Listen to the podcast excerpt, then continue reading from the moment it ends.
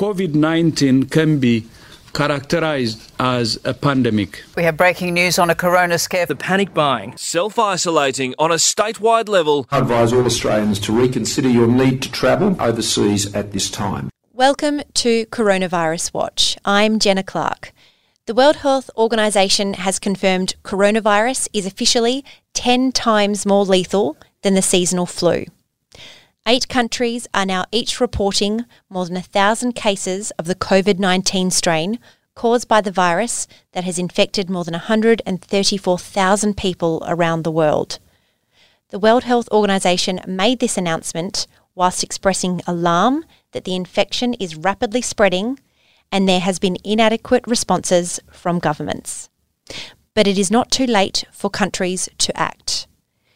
Prime Minister Scott Morrison this week announced a $17.6 billion stimulus package for Australia, meaning all those eligible include those on Newstart and pensioners who will receive a one off payment of $750. But the stakes could not be higher. This stimulus package needs to boost the confidence of shoppers and businesses around the nation.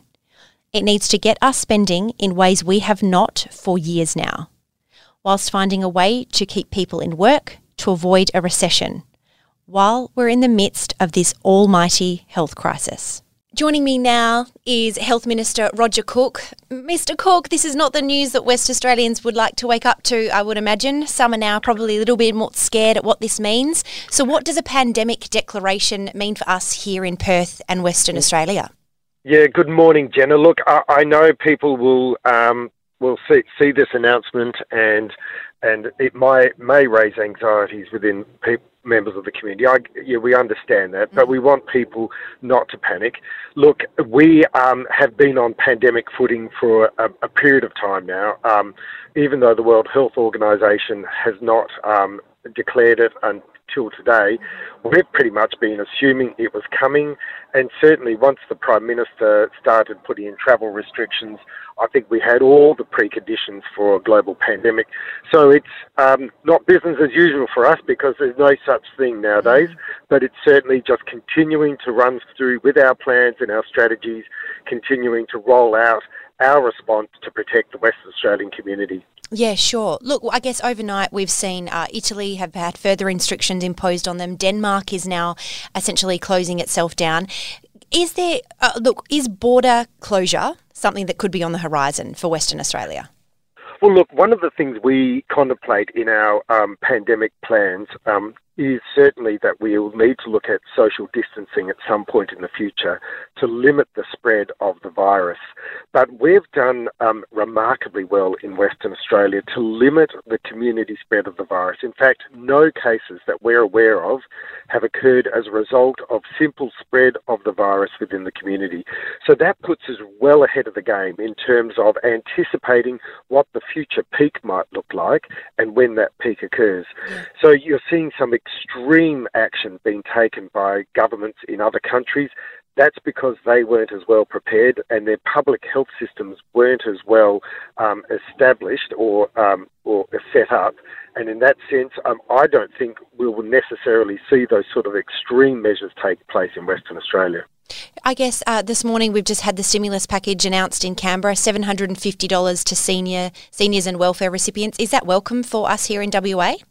Oh, absolutely. And and look, Jenna, there's a some great cooperation going on between governments, particularly federal and state governments at the moment, in relation to this issue. Uh, I think we all understand that we're in this together, and um, and from that perspective, I've been working very closely with Greg Hunt, the federal health minister. I know the premier's been working with uh, the prime minister and speaking to him regularly about what measures we all need to take to protect um, and to get us through this issue. I think the stimulus package looks pretty good. Um, certainly, the measures that were put in place by Greg Hunt, announced by Greg Hunt yesterday, with regards to telehealth and other measures around the, the COVID clinics, mm-hmm. uh, which we will see implemented in WA, all that um, is, you know, is very much welcome and will set us up nicely to continue to fight this bug. Yeah, absolutely. Well, Roger Cook, you're a very busy man. Thank you so very much for joining us on the West Live this morning. Thanks for your time. Well, you heard what the Minister just had to say. So, does that reassure you? In a moment, I'll speak with Dr. Andrew Miller from the Australian Medical Association. What are the doctors going to be telling us? Also, we'll hear what the big mining companies want every worker on site to know about their health. Joining me now is West Australian President of the Australian Medical Association, Dr. Andrew Miller. Great to be here, Jenna. Now, I guess this morning we've had the World Health Organization has officially declared this as a pandemic. You're the, the doc in the know. What does this actually mean for us here in Western Australia?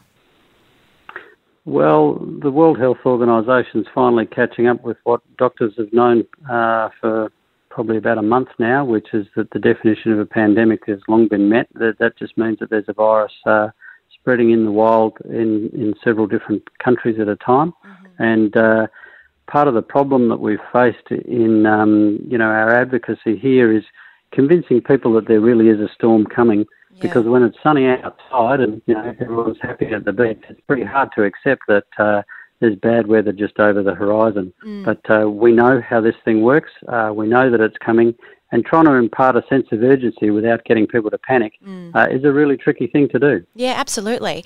And I guess th- th- because this, like you say, this perfect storm is probably going to coincide at the peak of our flu season, are you and uh, your your members worried that you know we may run out of flu vaccines here in, in WA when this thing hits? Well, yes, flu vax is one one component. Um, I suppose the the best way I've found to explain this to people is that the the critical part is to delay the number of severe cases we have at any one particular time. Mm-hmm. And one way of doing that is certainly to uh, avoid people getting the flu at the same time as this disease is going through the through the community. We can deal with this if we manage to delay the number of severe cases so that they don't all arrive at once. So the problem if they all arrive at once, if you've got 30 people with really severe pneumonia in your emergency department mm-hmm. tonight, mm-hmm. you can't handle that. You just don't have the resources to do it. But if you've got three, you can deal with that, and then three again tomorrow night, and then for the next 10 days, then that's okay. Yeah. So, what we're asking the community to do is help us out when we get to the stage of seeing community spread by delaying you personally catching the disease for as long as possible. Yeah, and I guess uh, we saw yesterday with the uh, the state government's uh, pandemic plan. Are you are you happy with that from from your point of view? Yeah, look, the, the plan is great. Um, we think that that's uh, that's good. As with all things government, though, it moves at a sort of pretty slow pace. And part of what we're trying to do is we, we probably have been, um, you know, uh, I suppose annoying a few people by, you know, perhaps um, not being as as calm a voice as the government. That is their job. They want the, the, the population to not panic. That's yeah. certainly true. But we're trying to get that sense of urgency going because it's very difficult, as you know, at the best of times, mm. uh, to get governments to do things quickly and efficiently. We all know that, mm. um, particularly in a, in a health system that's already stretched, that's already running at close to 100% capacity. So we want to protect the people on the front line, and the community's role in that is to delay these infections uh, getting around amongst their own community so that when we do get the sick ones turn up, and we will, we can space them out and deal with them um, in numbers that are manageable. Yeah, absolutely, and I think that is, that is key. And uh, as we saw some news overnight and some stories that have been flooding through uh, to our Facebook page, that some people in Italy, um, you know, doctors are having to decide who to put on respirators. So it comes down to the fact that you know it's you know, do you protect yourself first and then the person next to you? It would be, I guess, it would be panic stations here if that that was ever the case. Well, unfortunately, we've seen this in several countries now where, the, where part of their health system just gets overwhelmed. So that's exactly what happened in Wuhan. Mm-hmm. Um, it got overwhelmed there. They couldn't help everybody that they wanted to help. It's happened now in northern Italy, um, and it took off there very quickly. We're seeing other countries that are being a bit more um, successful or lucky or whatever you like in, in slowing it down. But the message from those countries and from Italy is go early, go hard, um, make people take this seriously, mm-hmm. and and unfortunately that means at, at one point we're going to have to start really inconveniencing everybody mm. by starting to close down mass gatherings, and um, that will include uh, obviously a lot of popular events and, and also the schools. Yeah, well, I guess the, the RSL is still sort of waiting on health authority advice to see whether we should cancel Anzac Day. Do you think that that would be advisable given the, this news overnight? Um, I think we will need to cancel Anzac Day. I think we'll see that happen. I think that's partly because, um, you know, any mass gathering is uh, is a problem. But that that's a group of people too who are particularly vulnerable Of to this course, disease. yes. So um, the elderly, uh, we're, we're very worried about. Mm-hmm. Um, the nursing homes, we're very worried about. And uh, the, the, anything we can do to delay the transmission as long as possible into those places, we'll see um, aged care facilities go into lockdown, um, meaning that people won't be able to visit or, or go in and out. So you need to start making preparations for now for how you're going to keep in contact um, with your elderly relatives. Now, I've been accused, uh, if not directly, then certainly by implication, of scaremongering and of, of um, being reassuring enough. But you know what, Dr. Jenner is we, we just give people the straight truth. We've Yeah. uh, our, our professional history is that you can't sugarcoat things. If somebody's got cancer, Yeah. you need to sit down with them and have a really serious conversation about what this means. You don't you don't just keep reassuring them. Um, and that's this, that's the situation we find ourselves in now is that we have to explain to the community, look, we're really sorry. Uh, you've got a coronavirus in your, in your midst, Yeah. and this is going to take some treatment. And but we'll be here with you. We can we can sort this out. Um, but uh, there's no need to panic. Yeah. But we are going to have to work together and take it seriously. It's almost like a help us to help you type type agreement, I guess. Well, it, very much so, and then it becomes even more complex because um, th- this, unlike cancer, this is a disease that you can give to your doctor, so and to your nurse and to the other people who work in the hospital. Yeah. That's what's so frightening about infectious disease because the very people who are trying to help you are the ones who are therefore automatically most likely to then get it next. Yeah. And when they get it next, not only it's a double whammy, not only can they no longer help you, they then become a burden on their colleagues who have to treat them. And you can imagine uh, the, us seeing scenes of doctors in northern Italy trying to treat their colleagues Yeah. who they were working alongside a couple of weeks ago who are now critically ill and they don't have the resource to treat their colleagues. Yeah. You can see why there's a little bit of pretty uh, sensitive feeling in the medical community at the moment, particularly when anyone starts criticising frontline services. Oh, absolutely. I think you're putting that very politely. I guess we, we have to focus on the elderly, but also uh, babies and, and young children. Is there any advice for pregnant women out there at the moment? Um, yeah, they, the pregnant women um, do not suffer badly from this disease, nor do their babies. We've seen, um, uh, you know, obviously people with concurrent health conditions can can have trouble. The, the big problem for pregnant women, and can I give you a little personal insight here? Um, I have uh, very good friends who are in Milan Yes. who are pregnant with twins at the moment. And what has been an incredibly joyful thing for their family is now an incredible source of anxiety because, of course, she'll need to attend the hospitals Yes. uh, in order to have a cesarean um, and to have assessment uh, beforehand. And so um, that, of course, you know, exposes her and her partner to uh, the scenes that are going on in some of the hospitals there. so that's the that's the complicated part is how we do business as usual within the health system and look after our pregnant women, particularly those that need interventions. Now, the vast majority of people who get this disease will be fine. Eighty percent have no need of going near a hospital. Yeah. Um, and that will be even more so the case for pregnant women and children. They don't get so affected by this disease. But for those who go there, then it does complicate things. And uh, so we need to also be thinking about all of that burden on the healthcare system hasn't gone away just because we've got coronavirus coming as well. So this is a very complex problem. Yeah. Uh, would one way to help uh, are schools closing? Is that now? Could that soon be a reality here in WA? Do you think?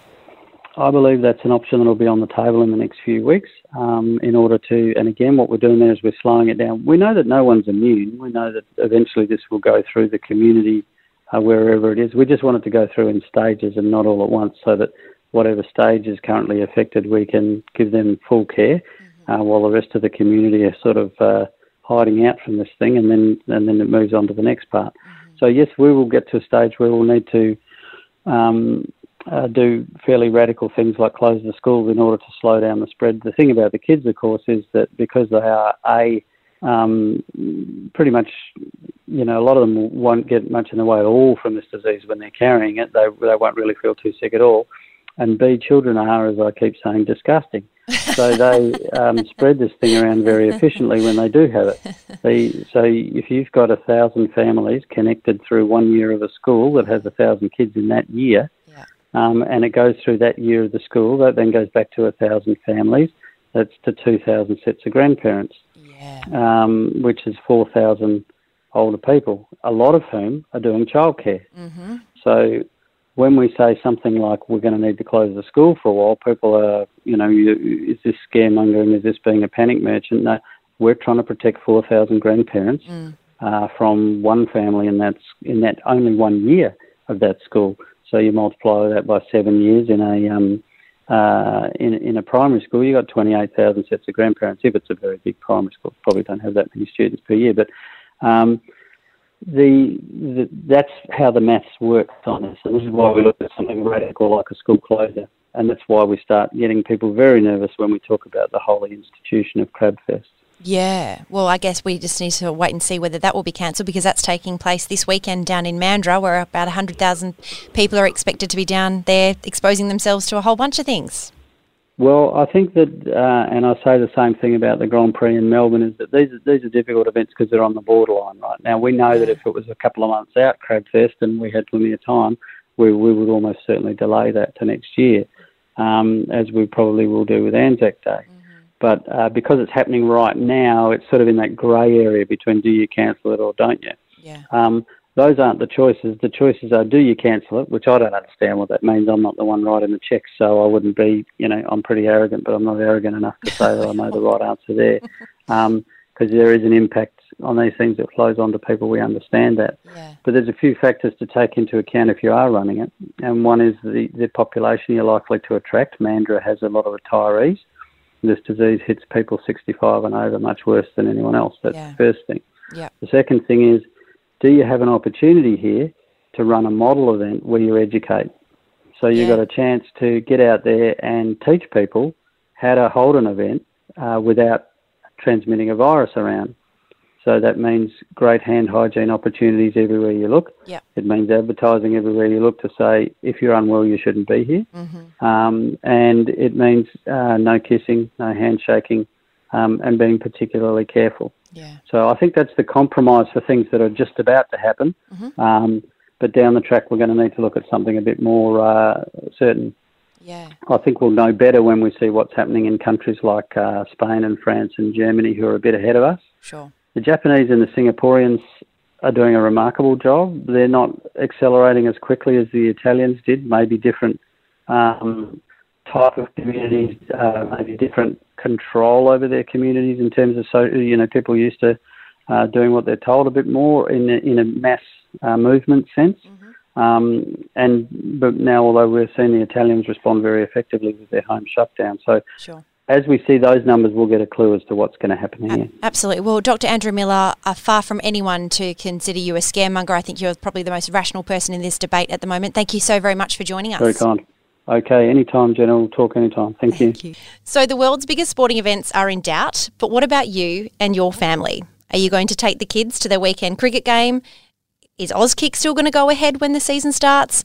What about going out for dinner? What's safe and what's not? Joining me now is Michelle Sterling, communicable control expert from the West Australian Health Department. God, you must be a busy lady. It ha- has been very busy le- recently at work. Yeah. Definitely. So, obvious, I have now had this irrational fear in my head thinking, do I do away with my keep cup? Do I need to bring my own cutlery to eat breakfast at work? Please help me. What do I do? Yes, absolutely not. There's no evidence to suggest that COVID 19 is spread by, it's not a foodborne uh, disease. So, our normal food hygiene legislation that we have already in place governing our restaurants, our cafes, our supermarkets, they are more than adequate to ensure that um, our food is safe to eat. Okay. So certainly safe to eat when we go out to a restaurant. In terms of your cutlery worries, um, normal dishwashing, a commercial dishwasher that any cafe or restaurant would be using, and the detergents that they use in these dishwashers is more than adequate to protect you Okay. against uh, COVID 19. Um, your keep cup, what I would suggest is you keep them very clean, wash them in your own dishwasher at home, preferably, or with uh, hot water and uh, dishwashing liquid as you normally would. Uh, don't just give them a quick rinse after you've used them, just keep them clean and that should be fine. I feel very seen right now because that's exactly how I clean mine. um, now, buffets. Everyone loves to hit a buffet hard, whether that be at Crown or at Sizzler, but they are germ fest, right? Should we be careful there? Certainly not in terms of COVID 19, Okay. because as I've already said, it, there's no evidence to suggest. Until I spend a lot of my spare time eating. I do love a buffet myself, I must admit. and I, I certainly wouldn't be stopping going to buffets at the moment. Okay. Uh, the normal food hygiene, the standards that all these places apply will protect us against COVID 19. okay, it's not food based, but a lot of people out there. So when social distancing, I mean, this is this is one event that I am going to thrive in because you know haven't had a date in a, in a long time. Should we be careful when we are potentially seeking a new relationship? What is going to get us?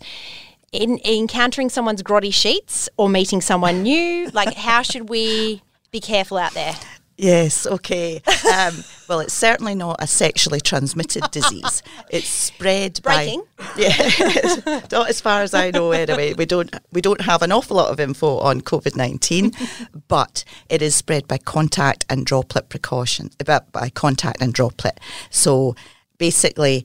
If you know, if you don't know someone well enough to know they haven't just flown back in from a hotspot, Yes. or they have a family member who's just flown back in from a hotspot and has been diagnosed with COVID 19, then Yes. I think it's about getting to know the person just enough to know um, that they're not in a high risk. Uh, as Craig said when he was talking about the sport, make your own decision, do that assessment of the person.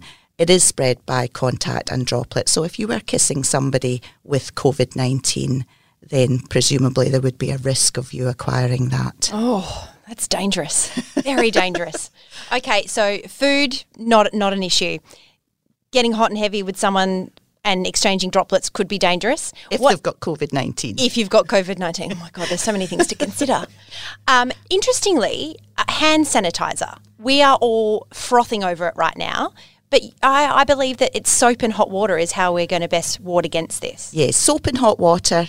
That's my advice for the general public. That is the best way to protect yourselves mm-hmm. against COVID 19. As I say, it's spread by contact and droplet. So when somebody with COVID 19 was to sneeze or cough on a surface, it's going to land on the surface. You then put your hands on that mm-hmm. surface. If you then touch your eyes, your mouth with those hands, mm-hmm. that's when you could potentially um, spread the, the disease to yourself. So I would suggest regular washing with soap and hot water, especially if you've been out and about on public transport, all that kind of thing. Mm-hmm. If you don't have soap and hot water to hand, hand sanitizers are also effective. Mm-hmm. Bear in mind, hand sanitizers aren't effective if your hands are dirty. They're visibly dirty. Oh. There, so in other words, we recommend when you're preparing food, mm-hmm. when you're eating, before you eat, uh, before you go into this buffet, give your hands a wash with soap and water. I can see us all washing our hands, but that's good. That's good for all food hygiene. It's not just for COVID nineteen. If anything, we've learned out of this is how to be hygienic. I saw a, a, a hilarious meme that's been doing the rounds on social media, um, where a lot of people say you should wash your hands with hot soapy water to and sing "Happy Birthday" twice. Yes. My second favourite thing is you should reread uh, Julia Gillard's fa- famous misogyny speech out loud, and also the acronym is uh, if you do sneeze, don't touch men. So your mouth, eyes, nose. Yes, any mucous membrane. Uh, that's how you how you get any kind of respiratory virus. So um, don't touch anything there. It's really Wash your not safe out hands well. Wash under your rings. Um, don't have the water so hot that you damage your skin because that's also bad for you. Just tolerably warm we don't want to go to the Don't- emergency room for Yeah. that now. Okay, got it. Well, Michelle Sterling, thank you so very much for joining us. That's some very helpful information. One gentleman who, in my mind, needs no introduction because he's an icon of this oh. town. but Jeff Parry from Seven News, you just returned from a trip and you're you have been tested for coronavirus. I have, Jenna, and, and I've been waiting for the invite to come on the program for so long, and I finally got it today. it's so nice to have you here. Actually, I know it's because I have been ill, and I did get tested for coronavirus. I think I was probably the first journo in town to, uh, but it's more bad timing than bad management. Oh, Um, I had been overseas. I came back uh, from uh, India and Singapore. yes. Um, I fell I fell ill uh, on a Sunday. I rang the uh, my uh, GP um, medical centre on the on the Monday and said, "I'm assuming you don't want me to come in." And they said, "Well, no, please don't." Oh, you're And- so responsible. I know, terrible, isn't it? My GP came uh, and gowned up on my front porch, gloves, mask, the, the, the gown, the whole thing. At the at the time, he's all gloved up and about, ready to come in. And an NBN guy or a tel who's, who's flogging, who's flogging um, NBN. It was about to walk into my property. He says, "Stop! Don't come in here. There's about to be a medical procedure." So I'm not sure what he thought, which one it would be. Um, had swabs of my nose, my mouth, my blood was taken, and uh, he sent that off to pathology. It came Yeah. back the next day clear. I was no, I was negative, Thank but I had a terrible um, influenza strain, um, Mm. NPIV type three, which is bronchial pneumonia. I, and for two weeks, I wished I had coronavirus. Yeah. No well, yeah, disrespect to those who have it. Yeah. Well, this is this is all of the. We've been speaking to a health minister, Roger Cook, and also president of the AMA, and Dr. Andrew Miller this week, and they're saying, look, coronavirus is bad, but it, it will be the flu that will be the most dangerous sort of season that we'll have this year. So. Yes, but I think I mean there's this, this sort of you know people saying oh, it's not worse than the flu, and I think now the medical some of the even the the the, the uh, naysayer politicians um, you know of high standing and now starting to agree that yes it, w- it is worse than the flu. Yeah. Um, but it's it, it's fa- it's it's yeah, I've never seen anything like this. You know, in terms of it's just fascinating. Um, And you've seen a lot of things. And scare, but I mean, in terms of the, well, yes, but I mean, in terms of too, in terms of the effect on the world, Mm. the dislocation to the world. You know, have you ever seen it so bad? Well, I think you probably have to go back to World War Two, and, and I wasn't around in World, I wasn't reporting World War Two. You're a cadet. But. Kidding, I'm joking. Yeah, no, no, that's fine. People people say I was a cadet at World War One, but but uh, you, you know, look, look at the dislocation in the world. You've got countries closed down. Sort of uh, during the Cold War, you know, the world was sort of split in two. Yeah, the Iron but Curtain. but here, you know, now um, uh, you know, whole countries have closed down. Uh, flights have stopped. Um, people aren't, you know, in self isolation. There were the the, the um, and I was only a kid when they had the uh, the polio epidemics. Um, that they were in the 30s, 40s, and, and in the 50s, and they banned about 56, I think it was. The Queen was coming out for a visit yes. the new queen and um, with the duke and they were holding they they banned they stopped all the public gatherings to, to meet her back in that was 56 i was only I was only a year old that tells people how old i am I saw But- that on the crown. but that was yes but so so that was you know i mean the, since then um, they've had sars mers people Yeah. you know people can hardly remember it you know Yeah. this one they'll remember for the rest of their lives Paul Everingham from the Chamber of Minerals and Energy joins me now. He represents the big mining companies who have workforces in the thousands. Uh, We all know that these companies are not charities. They have profit margins and they have shareholders to think about. In your opinion, uh, what reassuring news uh, can, can you and can they give their West Australian workforce in the midst of this looming crisis? Look, I- I'd say to West Australians and Australians that um, Australia's particularly well placed, both uh, because of the strength of our federal and state governments, um, in terms of preparedness, but also both Western Australia and Australian governments have strong balance sheets at this stage, um, which is helpful. In terms of the resource sector itself, um, it's a very large part of the West Australian Mm. Australian economy. Mm-hmm. Uh, it'll play a big part in um, returning to growth uh, when we're through this health um, and virus issue. Yeah, and in terms of the meeting yesterday with Premier Mark McGowan, were with the uh, people, the business heads, were they happy? Was the Premier happy? Was he in was he actively listening to their concerns and their experiences? And and were you happy or walking out of that meeting? Very, it was a very constructive meeting. Premier's been on the front foot with this issue since January um, when I came back from leave. Uh, not long after that, I was um, asked to attend a meeting with the Premier and with some of our members. He's been focused on this for months now. He was um, he was positive. He's you know he he recognises this is a serious uh, disease and outbreak, um, and particularly for um, unwell or or um, elderly people in our community. But he's continuing to urge uh, caution. People shouldn't panic.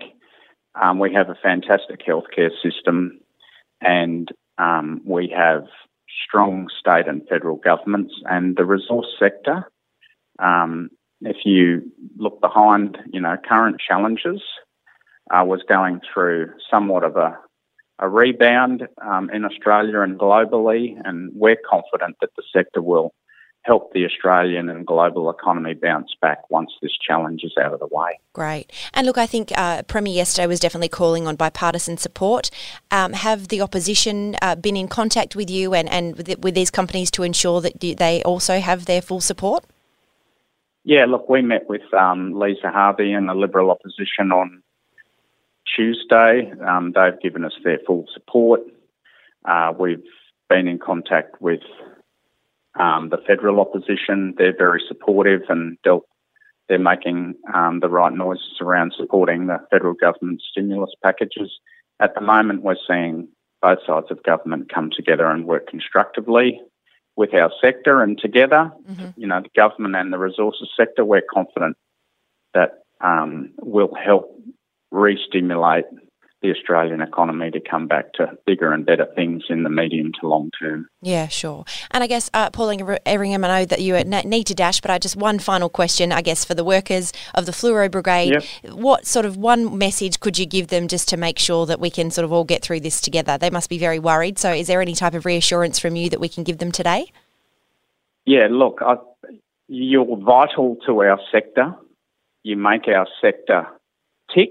Mm-hmm every day, every week, every year.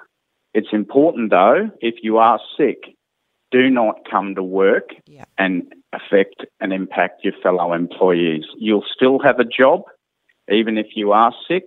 Nobody's going to fault you for staying at home because you're sick. Yeah. Um, in fact, people will reward you. So we need you, but we need you healthy. So if you're not healthy, stay home and come back when you're healthy. That is brilliant advice. Paul Everingham from the CME. Good luck today. You've got a busy couple of months ahead of you. Thank you so much for joining us on the West Live. My pleasure. Thanks very much. Coming up with me now, the stock market is apparently having absolute conniptions. Neil Pryor, personal finance editor at the West Australian, my friend, you were dusty this morning. You went to the Crash. Pinnacle. You went to the Pinnacles last Pinnacle Awards. I did. It was nice. It was actually like being at a funeral. it was actually quite peculiar. Like the, the funeral of a close friend, or a funeral where you can kind of go, I don't need to ugly cry. I know I don't need to ugly. It's sort of like it was a funeral of a remote friend. It was quite. Peculiar. I do like those. It was in, it was quite sort of inspire, inspiring in some ways that they're talking about leadership in times of crisis. Mm-hmm. But yeah, the welcome the welcome to country was about sort of look at things bigger than you. It was like a religious type event. It was beautifully I done. I love a welcome to country. And, and, no, but this was over the top. Uh, not, this was beautifully done about, mm. Hey, look beyond yourself. And then the talks were about, hey, we're in really tough times. It's difficult. It was quite sort of reflective. Mm. It was, was very was very well done. And to wait, then to wake up this morning and well, go get home last night, a few beers under the belt, and see mm. Wall Street crashing and try and sleep. S and P down what seven percent? Yeah, Dow down ten percent. It's the biggest crash since 1987. Biggest fall. Okay, so so for those of us who don't read, yeah. you know, the ASX and follow it closely, what does that mean? It basically means that the American market was grossly overvalued three weeks ago, mm-hmm. and it's now being brought back to reality. That's my view of it. It the, the COVID nineteen is dragging markets back to where they should be, frankly. Yeah. Um, but the problem is when panic sets in, does it keep going too far? That's the big problem we've got now. I mean, the Dow, Dow Jones being down down ten percent in a night after the American president closes the borders of the country. We're in scary territory here. Yeah, it's not rational. I mean, you want to have a share market go back to a normal price, mm-hmm. but not the way it's doing now. It's frightening times. Uh, locally, uh, we're down seven percent this morning, which is big. Big. We're down actually more over the past three weeks than Wall Street is. We're down 31. We're, we're now down roughly, as we speak, around 31% in three weeks. I think Wall Street's down about 24. So Wall Street's gone nuts higher and hasn't come down as much. So this is what gets me. So I, I know a lot of self-funded retirees would probably yes. have um, a stock portfolio. Yes. And they these are the people that probably will not be eligible for the government's stimulus handout. If, if quite a few are. If you've got a, I think if you've got a pension card, if you've got a healthcare card, okay. you can. So okay. a lot of those people are people are semi self funded. Like if you've got a retiree with say eight hundred grand of assets, yes, you might get sixty dollars a week, of, say eighty dollars a week as a couple, eighty dollars a, fortnight of pension. Sure. you'll get the stimulus. Okay. Um, they'll be getting the stimulus, so they're going to get it. I think there's. I'm- still going through the details, but I think there's still health. Some healthcare card holders get it as well. Yep. So it's pretty well spread out to Okay. people who actually need it. The government hasn't been mean in this one. It's actually Yeah. been, if anything, defaulting towards being kind. What about uh, average people like you and me? We have steady full time jobs. We're not, you know, we're not earning a bucket load of cash because we're journos. How will will a, a lot of people I've spoken to consider themselves working poor? So you have a, a steady income, but you are you are then mortgaged to the hilt. You have a bucket load of utility uh, household utility bills to pay, and then there's not a lot of cash left over. Will we re- will we benefit from any of this? No. No. Oh, well, this is it's- cancelled, we're going I mean, I, you know, someone like me and you who, who probably don't qualify for welfare in any way, Yeah. we're not going to get benefit from it. We're, Yeah. The only benefit we have is that hopefully the stimulus saves our job Yes. and saves our business and people we work for. Yeah, I mean, sure. every business at the moment is under threat Mm-hmm. because, because of this. And if we lose our if we lose our jobs, someone like me, I'm 50, I'm 50, I'm almost, am I, 57 now, almost 58. I'm at an age where I can access my super in, in less than a year's time. If I get if this if I get made redundant in the next six months, Yeah. I might be accessing my super early next year. Yeah. So for me, I watch the value of my super very closely. Whereas mm. someone you're young and bright, you've got 25 years to go until you access your super. It's a Makes very tired. you're young. You got a long way to go. Much more grinding. You got to do two or three more of these crashes. Oh, I want to self isolate. You'll be here in 25 years I'm going, I was talking to this old bloke nearly. And I went to his funeral last week. Stop it. You and Parry will still be here. I know we won't. We'll be gone. We'll be gone. No.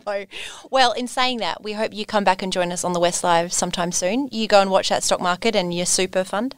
My super fund's okay because I got out of shares a year ago, big time. Oh, there's your tip. Yeah, there's Full your- of tips this morning. the Well, the thing about it is that don't be scared of being a chicken.